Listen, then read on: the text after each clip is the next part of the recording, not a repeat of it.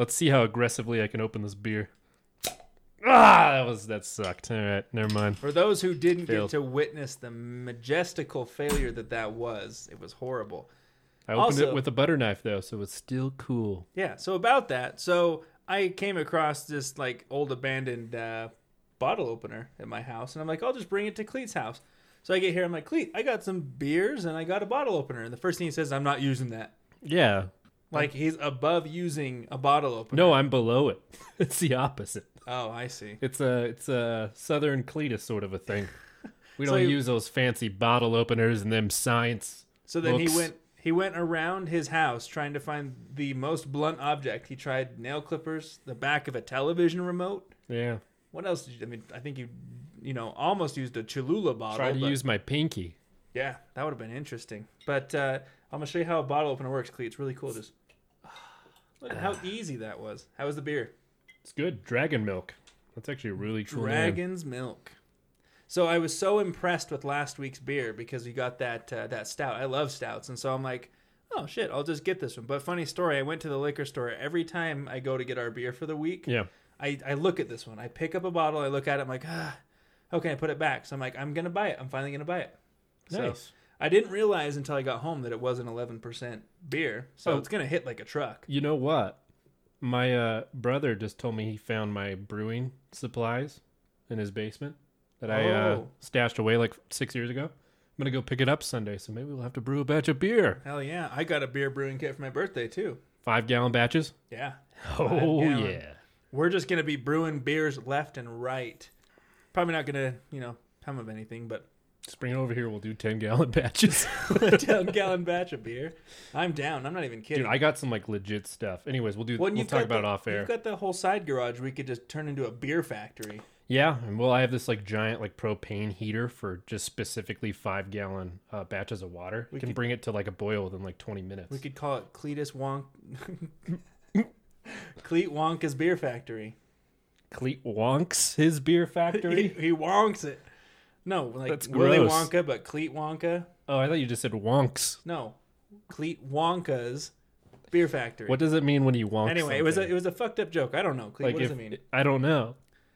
I guess we're going. Put to put it in the Urban comments. Dictionary. Put it in the comments. Uh, yeah, put it in the comments. I don't know what it means to wonk something. Uh, but first and foremost, uh, folks, we are so sorry about the shoddy release schedule. Last week was my son's first birthday. So I have a fucking one year old cleat. It's bizarre. it's been a whole year. And he, he's mobile now. He's doing all that stuff. We got him a, like a little remote control car that he can ride in that he rode into his birthday. That's it was so the best cute. thing ever. Um, but we get to watch my son grow up and our podcast grow up. It's great. Everyone's turning one this year. It's awesome. I think you turned like 41 this year. Yeah, I don't know. One uh, one year closer to the grave. One year closer. So I actually had uh, I had a good old uh, revelation this week. I came across something that's kind of interesting. Go on. So uh, you're you're familiar with DoorDash, right? Yeah. So you know DoorDash, Grubhub, Uber Eats, all that fun stuff. The the awesome uh, invention of having fast food delivered to your front door because we're all lazy. But uh, you know my wife cooks all the time. She's an amazing cook, hence my weight. But uh, anyway, so Fat. He's Fat. fat, people. super fat. Um, but so we were driving home one day. It was getting kind of late. We're like, you know, we don't want to cook, so we'll just hop on. Got some Five Guys burgers and fries set up, Going to deliver to us. And we put the order in. And when we're just about home, her phone goes off and it says, go ahead and put another order from 7 Eleven free of charge. Add it to your order. We're like, oh, that's kind of cool. Now, in our area, I don't know if anyone who's listening, 7-Elevens in our area are kind of more convenience stores now. There's only one or two that are actual gas stations Yeah, anymore. they got rid of all the gas pumps around here. There's one by my house that still does gas, but usually it's just a convenience store. So we were going back and forth, like, "Hey, do you do you want something? No, I'm okay." And so she, you know, she puts the phone down. We didn't end up ordering anything, but then I got this crazy idea, like, "Huh, I'm curious." So I'm like, "Hey, you know, I wonder if 7-Eleven and DoorDash if they could deliver condoms." right? Oh yeah. So I'm thinking that I'm like, okay, so my wife gets like her eyes go big. She's like, oh, so she picks up her phone and she's going through. She types it in.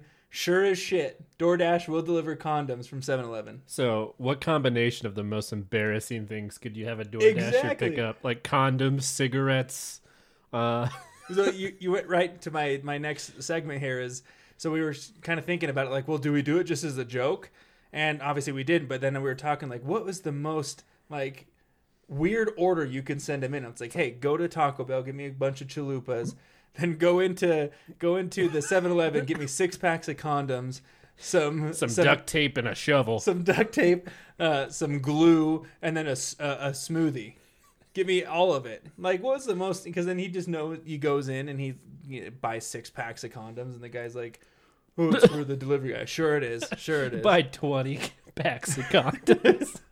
So I was thinking like, there's no way. And so look, I mean, the fact that condoms being delivered, it's not the revelation because you know we have Amazon, you can get all that there. But the fact that DoorDash can now deliver condoms. So if you're hungry and horny, DoorDash can get it all taken care of in the same night. so if you're drunk but have the foresight of needing protective sex, yep. you can have a solution in a short 40 to 45 minutes. Exactly. And you can order some food to kind of soak up the alcohol. So if you want a big old breakfast burrito at 1 a.m. with some condoms, dude, same place. You're good. 40 to 45 minutes. Neato. So I may be behind that. Maybe people already know that, but I did not. So you can get condoms on DoorDash. So there you go. Something I learned last week. But uh, just where my brain goes. But uh, Cleet, what are we talking about today? What are we talking about? We're just going to be doing some short stories off the internet. I'm specifically going to be covering 411 stuff. And uh, what will you be doing, Britton?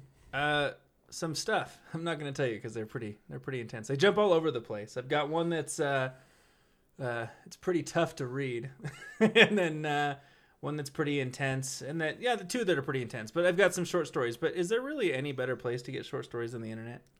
Nope. There's everything on there. The internet never lies, and it's got all the best stories there is. Especially Reddit.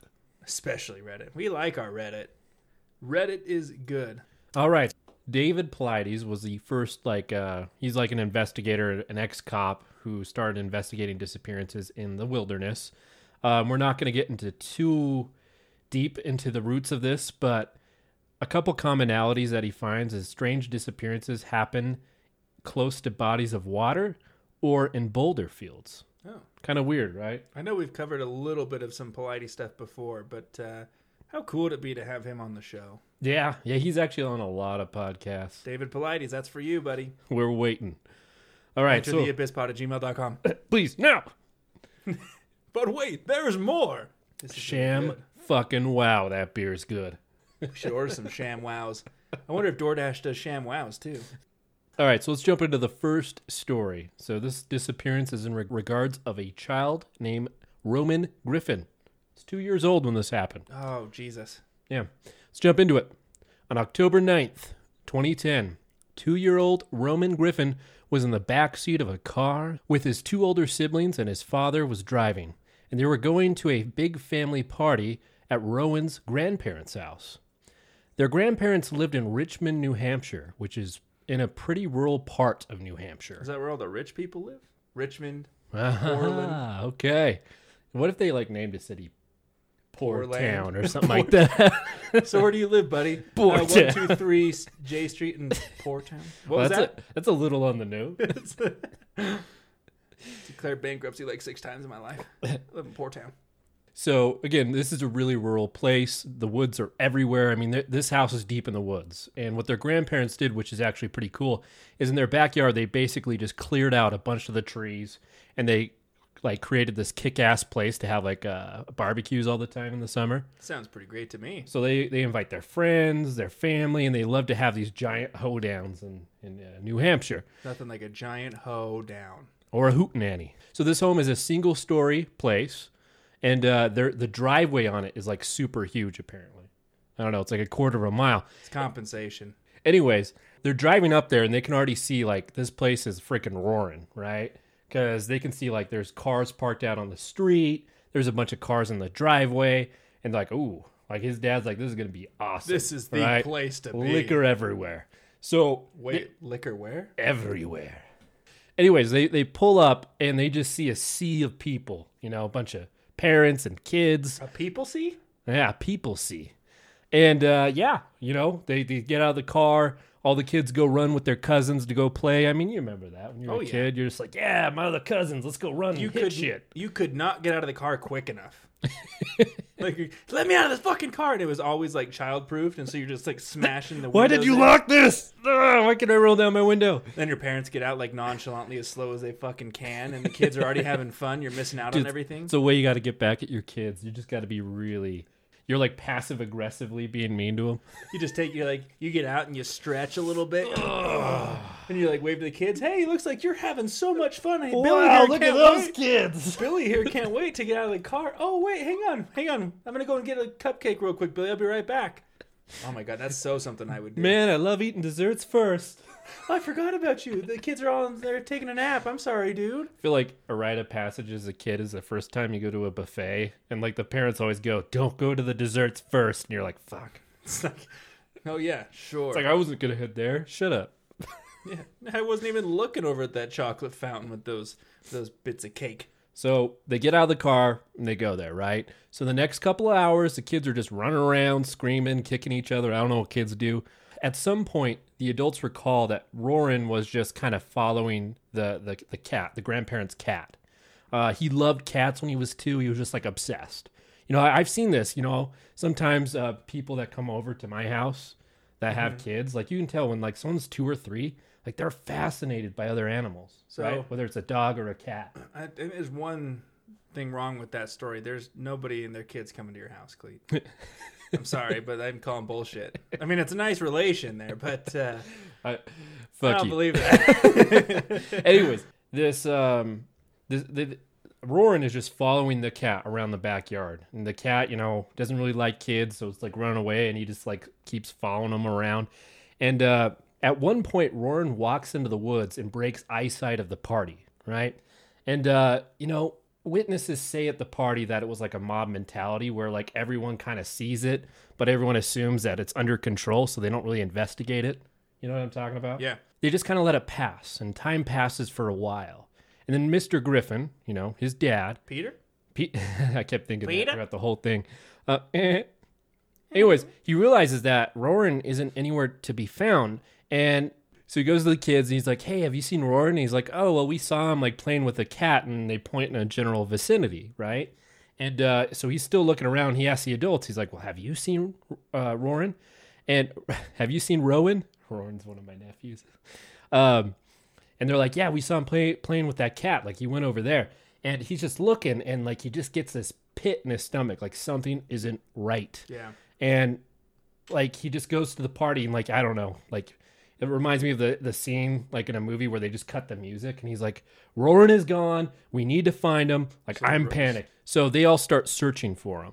And they're they're walking down the driveway, they're they're walking down the street, and then eventually they're just like, he's not here. They look in the house. Like, I mean, how would you feel at that point, being a parent, Britton?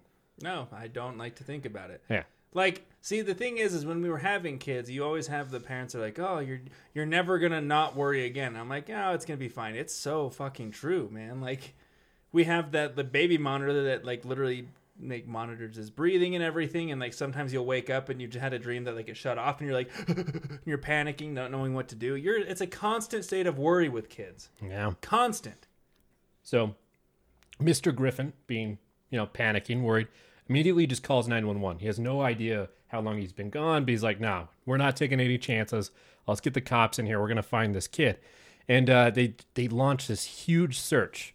All the locals, like, because, you know, it's a party. Everyone around there, like, knows people in that little town. They call all their friends, and they're like, we're to find this freaking kid and they just start scouring the woods. I mean, they got four wheelers, they're just driving around, and they search for the entire day until the sun goes down, and they still don't find the kid. Oh god. Yeah, there's no indication of where he went, but they assume he went into the woods, right? I mean, it's a safe assumption. Are they sure that he didn't just go down this extremely long driveway?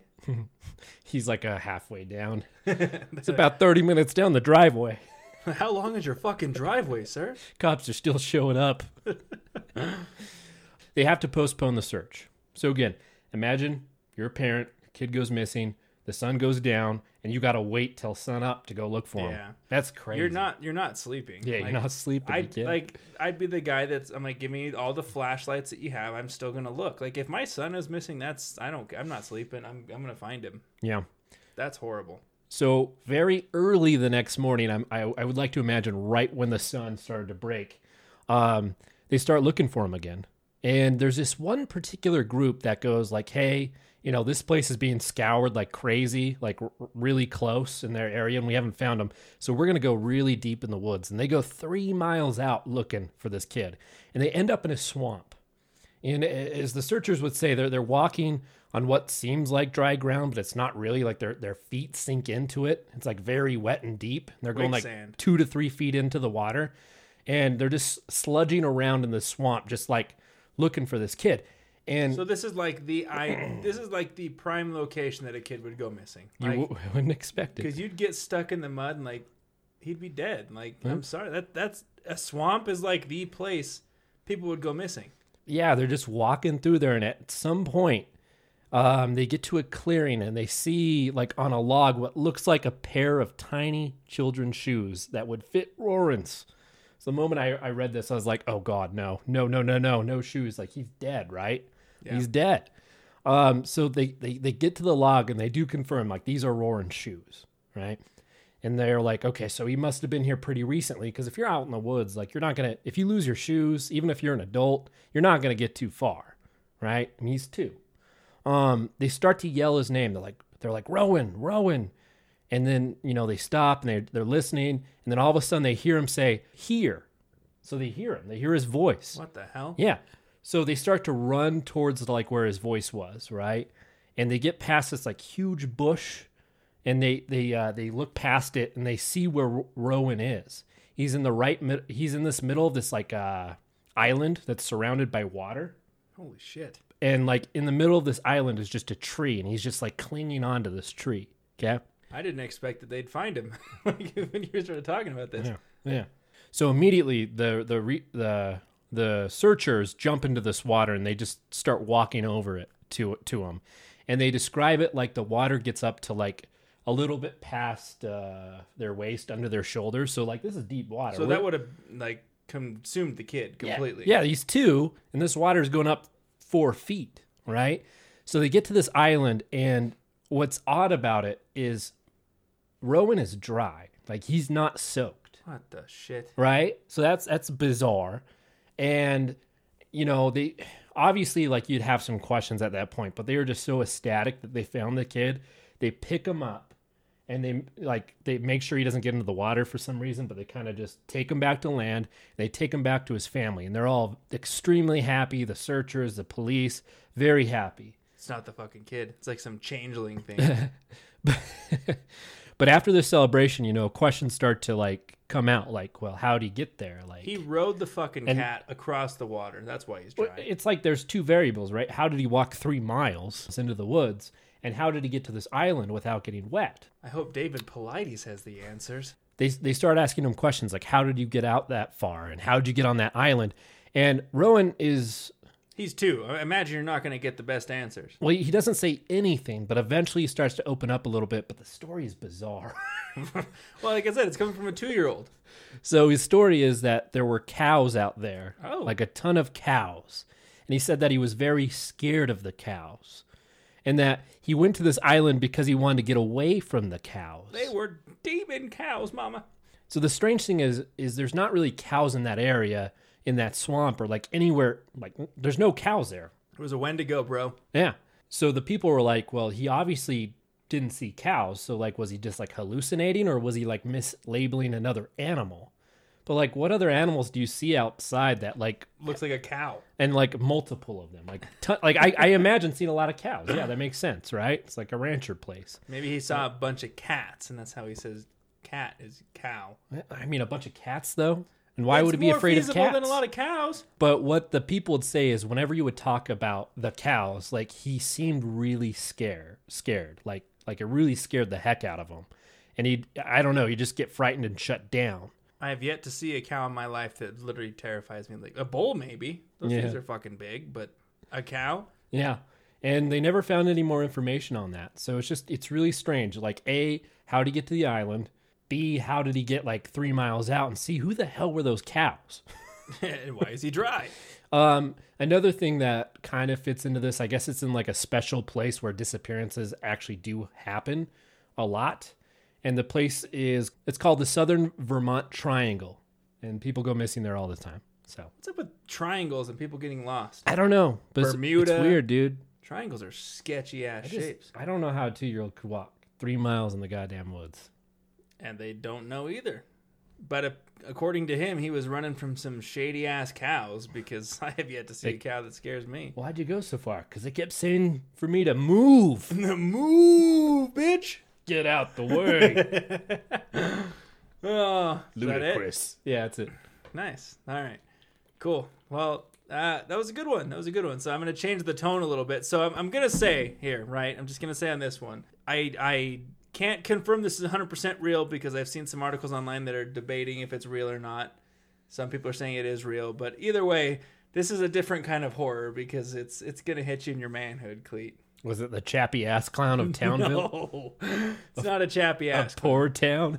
So this takes place in Clarkston, Michigan. Okay. Now, quit reading the screen. You got to look away. I'm not reading your Well, screen. you keep looking over here. You can't ruin it. Jesus. I'm not going to ruin nothing. I don't do that. yeah. Okay, so uh, you and I have talked about Cleet. When you have a lot of alcohol, would you say that the decisions you make after are good? Like women get prettier? Yeah. Yeah, I they guess. do get prettier. No, but like decisions, like you know, we talked about the Darwin Awards when the guy did the handstand on the railing. It's not a good idea. I wouldn't do that, but I'd probably shoot a pile of dynamite from 100 yards Well, yards I think you do that sober, Cleet. That's not in discussion here. So, this story, oh Jesus Christ, this story contains uh, a lot of alcohol, a man, and a helium tank. oh boy, I'm so excited what for this happened? one. Was he trying Yeah. to make his farts lighter? No, no, he was not. okay, so Was he trying to make a butt flamethrower? I'm trying to figure out how to Okay, start this go. fucking thing because this is just so out there. Uh, okay, so you're you're close, but you're not quite there. Okay, so what had happened is is uh, this man who is unnamed, so that's partially why it's probably not correct uh, or real. Uh, so this man is at a party, and it's it's a 21st party. So someone turned 21. He didn't because apparently he was uh, the ripe age of 34. So they're at a party. They're having a lot of alcohol. Things are just bumping, right? Someone's 21. You just have as much drinks. yeah. Probably a lot of guys in the corner with tank tops, flexing their muscles, doing keg stands, the whole nine yards, right? The party that you want to go to. So this guy, this gentleman, goes out to the garage and he discovers a canister of helium that had supposedly been used to blow up the balloons for the party.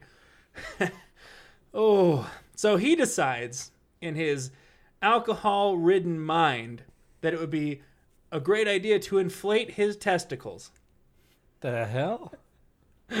So, I mean, it's about it. balloon testicles? It's about an inch and a half away from your your butt joke. Um, yeah, he's gonna like a balloon testicle. He's gonna inflate his testicles, right? So how does one do that? You just and gotta- why? Get a pen, you stab you in the balls, No, and you just no. fill it up with the balloon I mean, sauce. there's, there's a stabbing, but not of that nature. So, in their intoxicated state, right? The friends see nothing wrong with this. They're like, "Yeah, absolutely. This sounds like a hilarious idea. Yeah, Cleet, go inflate your testicles with helium. That's that's great. It's awesome." Good friends. right? Good friends. So they're encouraging him now. So he brings the helium tank inside, and you know, in hindsight, it's a terrible idea. Uh, one of the friends is like, "Yeah, you know, you know, sober, we would have not allowed him to do it, but in drunk, it was it was great. It was the best idea ever." So they brought the helium tank in, and all the people are now watching, right? So he puts the helium tank on. The man pulls down his pants and his underwear, lets his skin flute out, and uh, grabs the hose of the helium canister and shoves it the tip of his penis. Oh, Yeah. that would hurt. Yeah. So, I mean, at this point in time, I'm like, I'm crossing my legs, like my butt's puckering a little bit. I'm like, that doesn't sound good. So he, yeah, so he, he puts the uh, hose into the uh, tip of his hose. And uh, he docked it. Yeah, he docked it. It's like red vining. he wasn't. And so at first they're not like, okay, the, part one's done. So now the only thing to do now is to actually inflate. So the, the friends are all shocked. They're like, I can't believe he did that. But obviously that's not where the story ends. So he turns the machine on, Did he- right? Did he fly away, Britton? No, He fly. He flew away to the this afterlife. this isn't Disney. They don't houses don't fly away with balloons, buddy. Uh, so the friends are like, "Hey, we were shocked when his penis actually started to inflate." So they all start dropping on the floor laughing because now he's pumping helium in through his, uh, you know, through his penis, and uh, the victim wasn't laughing because now the nozzle, uh, I guess, gets embedded into his his penis, so he can't pull it out. Right? It's stuck. It's it's in there. It's in his uh, in his pecker. It's like an, an adult episode of The Twilight Zone. Right? Did you ever watch that show, uh, Horrible Ways to Die? Or what was it called? Thousand Ways to Thousand Die. Ways to Die. That's it. He tried to shut off the helium valve, but it slipped off the table, so he can't pull it out of his schlong. the The canister falls off the table, and his pecker is just inflating. It looked like a balloon animal. Yeah, his member now looks like a Was he gonna- Macy. Was he gonna like fold it up into a dog? Yeah, he's trying to make like a, a Macy's Thanksgiving Day parade float or something.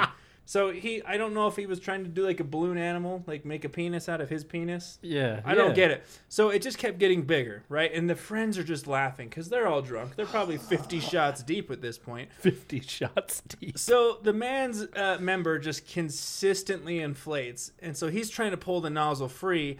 So he's trying to pull it free, and his friends are saying that it had actually swollen up like a real balloon. And uh, you know, think about it: when a balloon reaches mass capacity, His penis blew up. his uh, yeah, his his junk exploded. It just popped. So paramedics were called to the property, rushed the man to the hospital, uh, while several other parties had to be treated for shock at the sight of a dick exploding in front of their eyes. Wow. They were probably pulling bits of penis out of their drinks for the rest of the night. I call BS, but that's hilarious. Yeah, I'm calling BS too. So it's funny though because uh, I don't know why me and my wife ex- discovered all this this week, but uh, I was making a joke because my son again, who turned one, he's still breastfeeding, right? And when you know women are breastfeeding, if this if the babies don't drink, they they engorge, they fill up, right? Because the milk continues to come in, so it's very uncomfortable. And I just made the joke to her. I'm like, so if they just fill up, are they going to explode?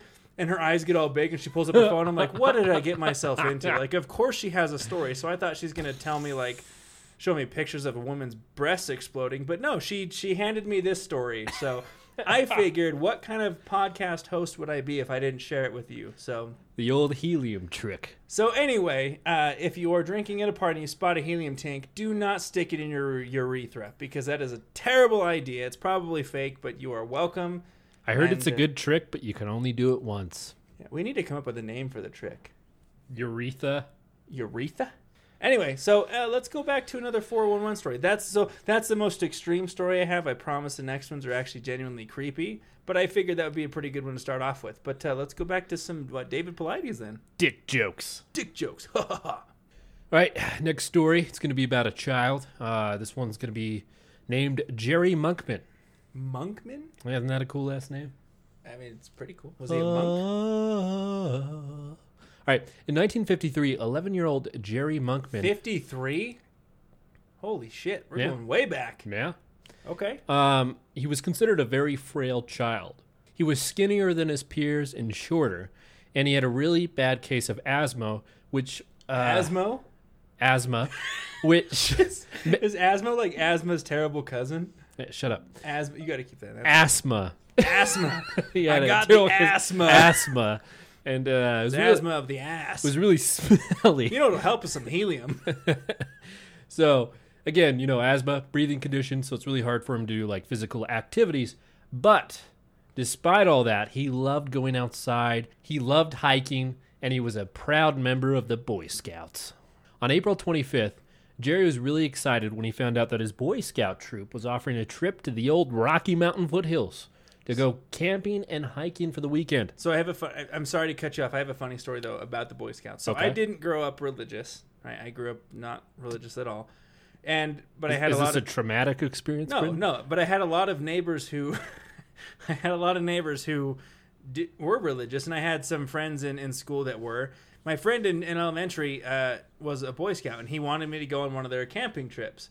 And I didn't know that Boy Scouts was linked to the church at the time. So, like, he came over. He's like, "Hey, we're gonna, you want to go camping with us?" And I was like, "Hell yeah, I want to go camping with you," not knowing it was a Boy Scout thing. And so my mom sat me down and was like, "You do realize it's like for the church, right?" And I was like, "What?" Hey, hang on, hang on. So we got to reference what you mean by the church because people outside of Utah are not going to understand Thank that you. reference. So go ahead. So the the Mormon church, the LDS church. So it's a very predominant uh, religion in Utah. It is, Uh, yep. It's the Mormon Church, right? So we might as well just say that. And that's what we refer to the church in, when, people talk about the state because it's, Yes. it's so prevalent here. Thank you, Cleet. That's a good point. But I think they like to be called the Latter Day Saints now. I don't think Mormon is don't term they prefer. care. Either way, uh, yeah. So my friend was like, "We're gonna go camping," and it was. Uh, I'm sorry, but it was the most boring camping trip I've ever been on. Except someone did, literally, someone did shit in someone else's tent. That's probably the best thing I've ever seen. Uh, was it an accident? No. like the kid i mean the kid was odd. I, I i don't know who did it but someone literally went into the woods shit picked it up and put it like next to his pillow so when he climbed in you just hear him scream. And then someone else pissed on the fire and it just stunk the whole time. So i'm like there's a bunch of kids that are going to you know the mormon church and someone's shitting each other's tent and pissing on the fire. So anyway that's my story. Continue. Someone shit on his pillow. not on next to Oh man! There's some decency. He didn't like lay on shit. It was just next to it. But he's like, and I remember he was like, "That's human poop," because it was like a big log. Someone had been saving this for the camping trip. You just saw one kid at the fire just eating as much as he could, looking pissed. I'm gonna fucking I shit on wondered his why stuff. he was carrying a bi- can of beans the whole time. It's like, why do you look uncomfortable? Why don't you just poop? You're like, like, "Shut up!" I don't got, like pooping outside. He's got like veins in his neck and his face is bright red. He's like, "Shut up!" No, this was a this was a duker, and he like threw it out of the tent. He was so mad. Anyways, I'm sorry for that, but uh, continue. So, anyways, uh, Jerry jumps at this opportunity. He's like, "Yeah, let's go camping. I love hiking. Let's go." Jerry, his troop, and his troop leaders, they all just pile into a van, It's always a van. windowless, uh, Windowless. had a lot of candy. Oh no. and they make their way up the Rocky Mountains. As soon as they get there, they go on this wickedly rugged hike up the Teton Canyons. And about an hour into their trip, one of the troop leaders turns around and Jerry is gone. Oh. The troop leaders did not know how long he had been gone for, so they only searched for a couple of minutes. And then one of one of the troop leaders ran down the mountain trying to get some help. So soon the sheriff's department gets involved, and around 1600 volunteers from the town came up and started to search for him. They all start to pour out onto the mountain and they start combing across the area where he was last seen and they want to just try to find him as quickly as possible. But several hours pass and they can't find Jerry. There is Jerry. Yeah, I don't know, man. Uh, maybe Tom knows. Oh, that was good. It's a Yeah, Tom know, and right? Jerry joke, buddy. Yeah. Anyways, so they have dogs up there, and the dogs are trying to find a scent of Jerry. And all of a sudden, one of the bloodhounds picks up his scent, right? And the dog just does a beeline and starts heading over in a certain direction. And everyone's like, all right, we're going to find this kid. You know, it's only going to be like maybe a couple of minutes. Well, that, that, that didn't happen. He's gonna be Um, surrounded by cows. Yeah. So th- this this dog goes six hours Holy shit! in one direction, like like straight north, and- six hours? until it gets to uh, wait for it, a swamp.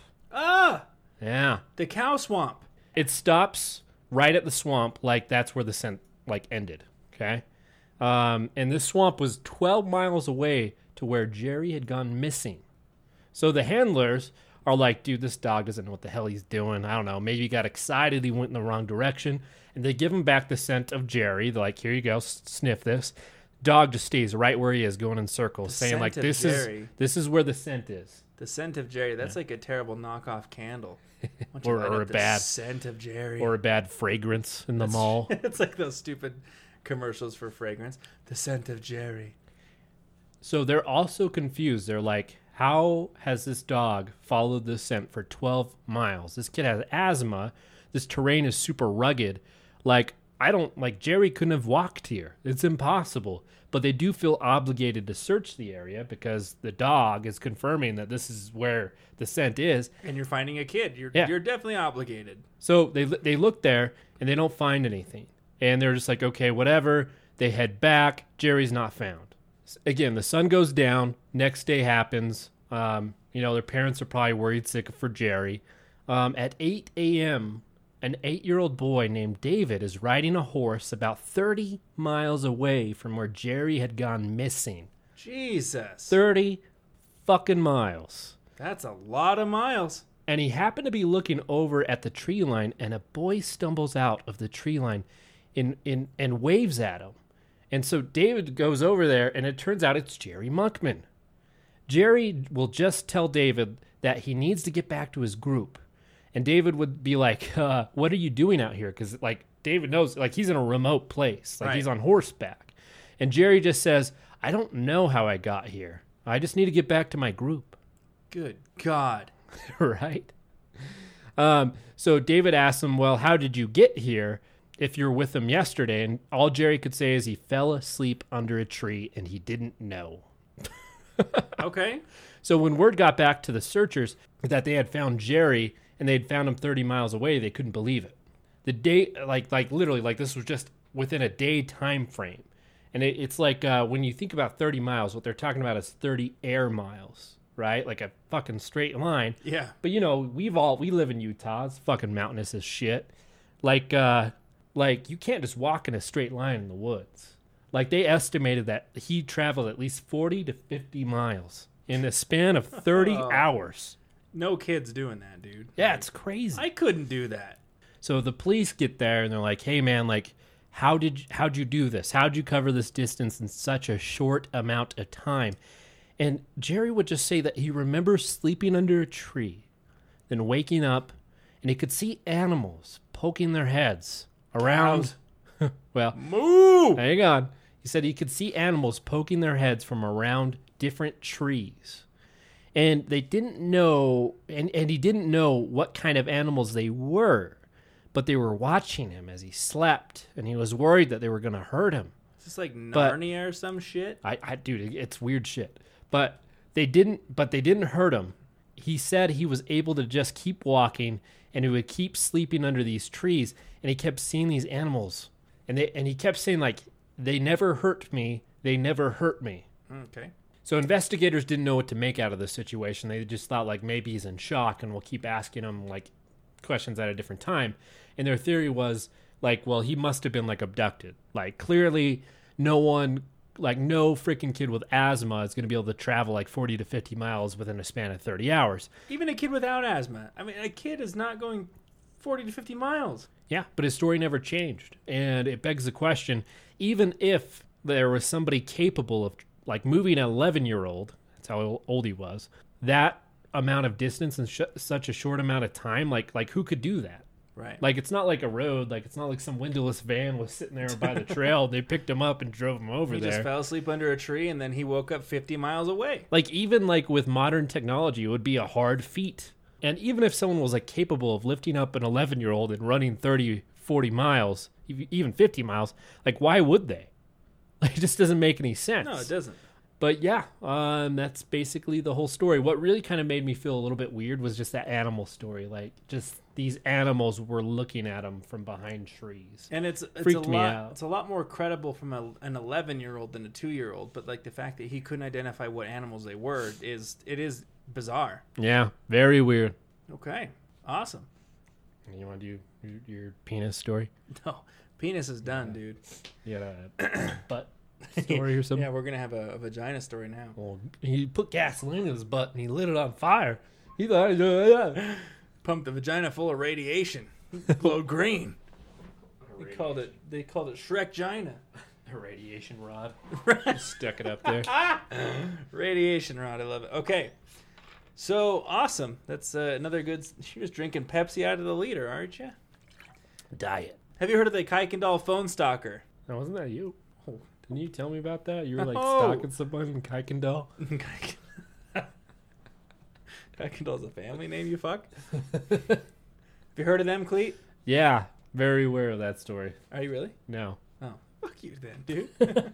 so, uh, obviously, like prank calls are are crazy. They have a spot in horror all the time, like when a stranger calls, all that good stuff. Did you ever prank call as a kid? I'd hella prank phone call. It's impossible to do it now. I remember in elementary school they used to hand out those little booklets that had all your classmates' name and their phone numbers yeah. on it. Yeah, that's you what I did. Call the girl that you like, and you're like, "Hi, is so and so there?" My babysitter had a voice changer. They can change your voice to Oh. an old man on a Was your babysitter phone. hot? I don't remember. So then no. Yeah. Anyways, I called my friend and I changed my thing for to an old man. and and I called my friend and I was like, I need a cup of sugar, James. I'm gonna come to your house and you're gonna give me a cup of sugar. And he was freaked the fuck out. like, how does he How do you know my my name? it's so funny. it was just so. I'm gonna come to your house. What You're not gonna like it, but you're gonna give me a cup of sugar. what would you do if like he's like not again? You're like, wait, this is the first time I'm doing this. I don't even know if I told him I pranked him. like later. all the old guys in the neighborhood are calling him, and then you just tilted him over the edge. I remember he just didn't say anything, but he didn't hang up. He's just deep breathing. But anyway, I mean, you can't do it now. There's just you- can't. Everything's tracked. It's not I'm gonna prank fun. phone call someone right now. Do it. I dare you. So in 2007, the Kuykendall family was living in Fircrest, Washington, which is near Tacoma, when their daughter's phone randomly started sending messages on its own. It's just like it's a rogue cell phone. A ghost phone. 16 year old Courtney said that the the phone would message her friends on its own free will, so she wasn't sending them, but her phone was. Um, a couple sources that I could find online. One of them said that, that they, they kept going to her friends. Some of them were through their family, um, but with the ones with the friends, it would just say one word, and it was gay. That's all it said. Like, I mean, she wouldn't send text like that. She's like, I wouldn't send that. And like her friends would message her like, Hey, why did you send that? And she's like, Well, I didn't. And so She seems really insensitive. yeah, so so I mean, her phone is just sending all these texts to her family and friends, and she's not doing it. Um, at the time of the initial reporting, there are no claims as to what the messages said. So this one, they're like, "Oh, we don't know what it said," but others are like, "Oh, it said gay." After the text, a series of phone calls came from somebody with a scratchy voice. It's like someone who's smoking a fuck ton of cigarettes, like you three years ago. Marlboro's. I need a cup of sugar. ah. So the, the number started coming from uh, a, a number that was called restricted. So on the phone it just said restricted. So that's what they started to call this person was restricted. So the number said restricted, and you know the calls kept coming through. They would describe what the family was doing at that moment, and even what they were wearing. So it was very specific phone calls, like, "Hey, I like those purple pants," and they're like, "What the fuck is this?" Purple pants though. You like you have purple pants? Oh yeah, I got purple everything. yeah, purple. Your walls are purple. Yeah, it's a big purple room. I think the red room. A red room. Fifty Shades of Red, baby. Blood. The neighbor, Andrea McKay, claimed that she was also a victim of restricted harassment. And she had a story that one day she was in her kitchen uh, cutting up limes. Right? She's just cutting limes, probably making a good old margarita. And Restricted called her up and said, I like lemons better. Like, Oh, what would wow. you do, bro? I'd be like, "Where are you at? I'll make you one." But I have a gun in the other hand. It's like, well, I have a lemon. Would you prefer I cut a lemon? Does that turn you on there, buddy boy? no, I'd just go grab my gun and I'd continue. Like with my right hand, I'd have my gun and I'd hold the lemon and I'd be cutting the lemon with my left hand. Oh, okay. Like, come in here. Sounds like you a lemon. You've thought about this. Yeah. Like, you even had the hands of which you would be holding the gun and cutting the lemon. We gotta have the gun in the right hand because that's my dominant hand. Well, not everyone's right-handed, bro. Yeah, I'm talking about me specifically. Well, that's very selfish. It just reminds me of the movie Scream. Like, what's your favorite scary movie? be like, my gun, My gun's my favorite scary movie. bitch. motherfucker, come in here. Cutting lemons in your purple you pants. imagine like Scream Five and he like walks in the room and just gets shot and it's like the end. People in the movie theater are pissed. if you spent money on it, but now everything's coming to HBO Max, you're good. Watch it for free. Okay, so I mean, up until this point, the you know restricted is just saying stupid shit like, "Oh, I like lemons and I like what you're wearing," but you know, eventually the family got sick of it. So when you have a prank call and it's just getting progressively worse, you call the police, right? So they called the police and you know they showed the cops their phones. They're saying, "Hey, they're calling on each other." The cops really couldn't do anything until the you know phones actually started doing what they were doing, but they were claiming that the ringtones would change themselves. They would turn themselves on because they started turning their own phones off. Like we're going to stop the calls from happening. So the the police are investigating it. The Fircrest police. They attempted to trace the calls, but they continued to go back to the family's own phones. Uh oh, somebody's in the house. Ruh, Old uh, babysitter story. right? The weird part is that this would happen when their phones were even turned off. Yeah, because they'd get up and turn them back on from Right. the basement. But like no, like so like they would show the cops like, hey, my phone's turned off, and they would still get a call on another phone from the phone that's turned off. Like how the fuck does that happen? Spoofing. Obviously, something's being hacked here. So it's all fun and games, whatever. I think the police at this point are like, well, you know, stop fucking around. It's coming for your own phones. So things started to escalate where, uh, you know, the scratchy voice restricted gentleman uh, went from juvenile pranks to serious threats in a very short period of time. So now it's getting real. So now I think you'd grab your gun and start cutting limes with your right And hand. I grab my gun. Oh, I'd, sorry, left hand I'd shoot the lemon in half in your purple pants. in my purple pants because I'm a pimp. So Heather Kuykendall uh, claimed that they would say things like, "Hey, you're gonna die. We hate you. We're gonna murder you," uh, when, and things like that over the phone. I mean, you you might not be like, "Yeah, it's real," but you get a little nervous. Like you're home alone, your phone rings. I hate you. I'm gonna murder you. The family also reported that calls would come at all hours, threatening to murder everyone that they knew, including their pets. Now that's just fucked up. Don't murder pets. Like Cleet, I'm gonna fucking kill your cat. Her name's Buddha. She has a name. Like, who says that, bro? The most terrifying call came during the day to the McKays, another family being harassed by, you know, restricted, so it's the neighbor. They claimed that while their kids were in school, the voice called and told them that there was going to be a school shooting. No. Like, that's a very serious thing because as a parent, you're calling the school right away saying, hey, I just got an anonymous tip. There's going to be a school shooting. Lock this shit down. Unfortunately, there's been way too many school shootings. Uh, it's, it's unclear. It wasn't reported on whether or not the family followed up or tried to contact the school. Uh, but a member, a member of the McKay family told him that the level of fear went from this is a pain to uncontrolled fear and anxiety. Wow. So this thing is just getting crazy. So the families all claim that after making, you know, several, you know, series of death threats against him, the restricted calls seemed to exist solely to make them paranoid. So nothing's being followed up on. It's all just trying to freak them out. No, nothing's happening. Nothing's out of the ordinary. Um, they would tell them that they were wearing what they were doing, so they're like, okay, obviously they can see what we're doing. The family would claim that some of the calls didn't feature the scratchy voice, but rather a playback of a private conversation between members. Neat. So yeah, just at this point, it's just it's just a mind fuck. At this point, You just need to buy everyone in the family guns. yeah. One of the recordings that they had uh, that they had sent in was a, a conversation between one of the family members and a private detective. Oh yeah. So it's like, we know you're talking to the police, dumb shit. We can still see you. You're wearing pink pants today, bro. Purple pants, pink pants.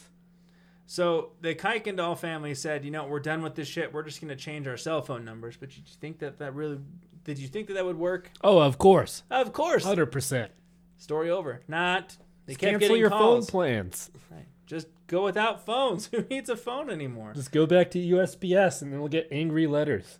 Right. Like, hey, I saw you grab the mail yesterday. oh my god. Did you see how much my bill was for electricity? Fucking criminal. They're sending me weird letters.